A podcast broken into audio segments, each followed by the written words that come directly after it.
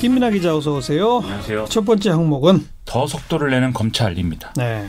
송병기 울산시 부시장 오늘 검찰 조사 받았다고요?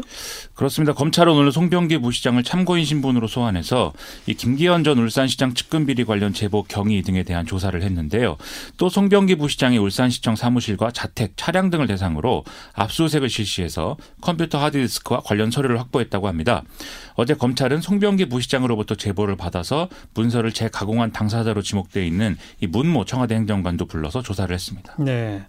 이건 이제 김기현 전 시장 비리 관련 그 건이고 이거와 별개로 송병기 부시장이 또 다른 청와대 행정관하고 그 송철호 후보의 선거 공약 논의했다 이런 보도도 또 있었죠. 그렇습니다. 지난해 청와대 인근에서 자치발전 비서관실 소속 행정관 등과 만나서 선거 공약 등에 대한 논의를 했다 이런 내용인데 특히 대통령의 공약 사항인 공공병원 사업이 어떻게 진행되고 있는지 알아보고 지방선거 공약에 반영하기 위한 논의를 했다는 그런 내용입니다. 일부 언론은 이 만남으로부터 1년 뒤인 올해 1월에 울산광역시가 실제로 공공병원을 유치하는 데 성공했다 이렇게 보도를 했습니다. 네, 이 보도에 대해서 청와대는 뭐라고 답했나요?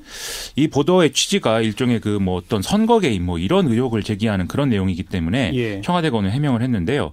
그렇게 만남이 있었던 것은 사실인데 출마 예정자였던 공약을 논의한 자리가 아니라 대통령의 공약을 설명하는 자리였다 이런 내용이었습니다. 그리고 자치발전 비서관실 행정관이 대통령의 지역 공약을 설명하는 것은 본연의 업무에 해당을 하고 또 울산 공공병원 건립은 2012년 박근혜 문재인 양측 대선 후보가 모두 공약을 한 사안이기도 하다 이런 음. 얘기고요. 네. 또 2017년 6월 달에 대통령 주재 시도지사 간담회에서 김기현 전 시장도 이 공공병원 건립을 적극 추진해 달라 건의한 바도 있다는 얘기입니다. 그래서 울산 지역 전개가 모두 추진하던 사업이었던 거고 이게 어떤 불법 선거 개입 의혹으로 이어지는 것은 과도한 억측이다라는 게 청와대 주장입니다. 음, 그 건은 그 건이고 또 송병기 부시장 지난해에 경찰 조사를 받았다고요? 청와대가 첩보를 이첩한 이유인 지난해 1월 말에 울산경찰청 지능범죄수사대가 김기현 전 시장 비서실장 관련 비리 수사 과정에서 송병기 부시장을 참고인으로 조사했다 이런 얘기인데요. 당시에 송병기 부시장은 퇴직 공무원인 상태였고 이후에 송철호 시장 후보 캠프에서 정책팀장을 맡게 되는 아, 그런 상황이죠. 송병기 부시장은 또 지난해 3월에도 한 차례 더 참고인 진술을 했다고 하는데 이렇게만 놓고 보면은 송병기 부시장이 상대 후보 관련 비리 첩보를 자신이 제공하고 이로 인한 이로 인해서 수- 시작된 수사에서 또 자신이 진술한 셈이 된다 이런 이 내용입니다. 네, 또 그 제보를 다른 루트로도 시도했었다 이런 보도도 있었죠. 그렇습니다. 어제 KBS 등의 보도에 따르면 이 제보가 이뤄진 2017년 10월보다 한 달 전에 또 다른 내용의 제보가 이제 민정비서관실에 접수가 됐었다라고 하는 내용인데요. 이 제보 내용은 경주의 한 레미콘 업체 관계자에 의한 것이었는데 이 사람은 2017년 8월 달에 송병기 부시장을 만나서 경쟁 업체가 사업상 특혜를 얻게 된 배경에 김기현 전 시장의 측근이 있었다라는 취지의 얘기를 듣고 화가 나서 제보를 했다고 설명을 했다고 합니다. 이 제보 내용은 이후에 공정위로 이첩됐다는 회신을 이 사람은 받았다라고 설명을 했습니다. 음, 뭐 청와대 여당 하명 수사는 아니다라고 하는 걸 또 적극 계속 입장을 밝히고 있죠. 그렇죠. 오늘 더불어민주당 수석 대변인인 홍익표 의원이 MBC 라디오에 출연을 해서 송병기 부시장이 제보한 내용으로 만들어진 이 첩보 문건을 공개를 했는데요. 문건 내용을 보면 이런 의혹이 뭐 제기되고 있다, 의혹이 떠돌고 있다, 의혹이 상당하다 이런 내용들 뿐이고 법률과 관계가 있거나 수사기관이 뭐 어떻게 해야 한다는 내용 그런 것들은 없다라고 강조를 했습니다. 일부 언론에서 이제 해당 문건에 좀 법적 판단 또는 가이드라인 이런 게 담겨 있다든지 또는 뭐 이게 전문가의 솜씨로 보인다든지 하는 보도를 한 것에 대해서 나름대로 반박을 한 셈입니다. 홍익표 의원은 그 문건은 또 어디서 났대요? 이 문건의 원본은 현재 검찰이 압수한 상태이기 때문에 입수 경로에 대한 의문을 제기하는 언론도 있는데요. 이에 대해서 홍익표 의원은 언론과의 통화에서 검찰이나 청와대로부터 받은 것은 아니다라면서 국회의원이 의정활동을 통해서 정상적으로 입수한 문건이다라고 강조를 했습니다. 그러면서 계속 자료를 확보를 해서 이 검찰 수사에 대한 문제 제기를 앞으로도 해갈 것이다 이렇게 좀 밝혔습니다. 더불어민주당에 지금 검찰 공정수사 촉구 특별위원회가 있죠. 그렇습니다. 거기서 무슨 간담회를 하려고 했는데 뭐 잘 안 됐다는 게 뭐예요? 여기에 이제 대검 차장 검사, 경찰청 차장, 황운하 대전지방 경찰청장 등 이번 논란에서의 당사자에 해당하는 사람들을 다 불러 모아서 이제 오늘 간담회를 진행하려는 계획이 있었는데요. 근데 검찰과 경찰 모두 수사 중인 사안에 대한 논의는 어, 좀 어렵다 이런 이유를 들어서 참석을 거부해서 무산이 된 그런 상태입니다. 그런데 더불어민주당은 뭐 검찰만 따로 불러서 간담회를 진행하는 방법이라든지 다른 형식으로 또 간담회를 진행하는 방법을 모색을 하고 있다고 합니다. 네. 이름을 검찰 공정수사 촉구 특별위원회라고 붙여놓고 그 위원회가 주관하는 간담회에 대검 차장, 경찰청 차장 뭐 다 나와라. 그럼 누가 나올까요?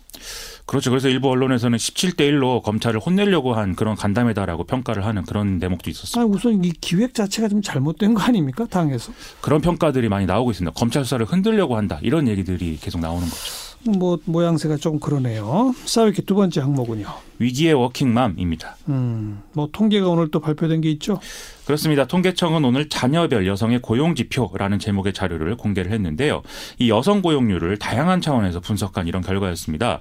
이걸 보면은 이 월급쟁이 워킹맘의 절반은 월 200만 원도 못 벌고 있고 또 전체의 10%는 100만 원도 못 버는 상황이다. 그리고 10명 중 3명은 임시직이다. 이런 결과로 나타났는데요.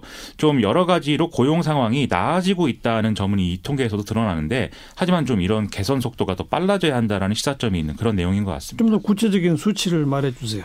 이 18세 미만 자녀와 함께 사는 15세에서 54세 취업 여성 중에 임금 근로자가 한 229만 명 정도인데요. 이 중에 임시 임시 일용 근로자는 64만 1천 명으로 전체의 28%를 차지하는 걸로 나타났습니다. 이걸 작년과 비교를 하면 4만 1천 명이 감소하고 비율도 낮아진 그런 결과인데요. 하지만 여전히 상당한 비중이다 이렇게 평가할 수 있는 부분이죠. 임시 일용직이 많다. 그렇습니다. 임금 수준 별로는 이 100만 원에서 한 200만 원 사이에 해당하는 이 계층이 전체의 33.1%로 가장 많았고요. 200만 원에서 300만 원의 임금을 받는다라는 이제 사람들이 전체의 29.5%로 두 번째로 높은 수치를 보였습니다. 이 중에 이제 100만 원 미만을 번다고 답한 사람은 10.2%였는데요. 전반적으로 200만 원 미만 임금을 받는 비율은 1년 전보다 좀 낮아지고 있다고 볼 수 있고 200만 원 이상을 받는 비중은 늘어났다라고 볼 수가 있습니다. 이에 대해서 통계청은 최저임금이 상승한 영향이 있고 또 물가 인상 률이 반영된 결과로 해석을 하고 있다 이렇게 설명을 했습니다. 음, 자녀 나이가 몇 살인지 자녀 연령대하고 고용률하고의 관련은 어때요? 이 자녀 연령대별 고용률을 보면 자녀의 나이가 어릴수록 고용률이 감소하는 것을 확인할 수가 있는데요. 아. 이 13에서 17세인 경우가 이제 66.1%로 고용률이 가장 높았고 그다음에 7세에서 12세인 경우가 61.2%, 6세 이하는 이제 49.1%의 고용률이 그치는 그런 내용이었습니다. 취업 시간으로 봐도 마찬가지 결과인데요. 6세 이하 자녀를 둔 여성의 주당 평균 취업 시간이 30, 33.6시간으로 가장 적었다는 것이죠. 7세에서 어, 12세 자녀가 있는 경우는 37.5시간, 13세에서 17세의 경우에는 39.5시간인 걸로 나타났는데 전년도와 비교하면 평균 취업 시간은 각각 0.3시간, 0.9시간, 9시간, 0.7시간이 감소한 걸로 예, 파악이 됐습니다. 결국 영유아 보육 이게 제일 문제다 이 얘기고요. 그렇습니다. 자녀 숫자로 보면요. 이 자녀 수로 볼때 3명 이상의 경우가 고용률이 53%여서 1명이나 2명일 때보다 좀 낮은 수치가 나타났는데요. 즉 앞서의 결과와 종합해서 보면 자녀가 어리고 또 많을수록 취업에 성공하는 비율은 낮아진다. 이렇게 볼 수 있는 결과로 보입니다. 또 통계청은 이번 통계를 볼 때 한 번 경력이 단절된 여성은 상용직이었다 하더라도 다시 상용직으로 진입하는 게 어렵다라는 점이 드러났다고 평가를 했는데요. 이 자녀가 있는 여성 고용률은 지금 단순화된 수치만 놓고 판단할 수 없는 부분이 있기 때문에 이렇게 좀 다양한 다면적인 평가를 통해서 맞춤형 정책을 내놓는 게 시급한 상황인 걸로 보입니다. 네, 여기까지 수고하셨어요. 고맙습니다. 김민아 기자였어요.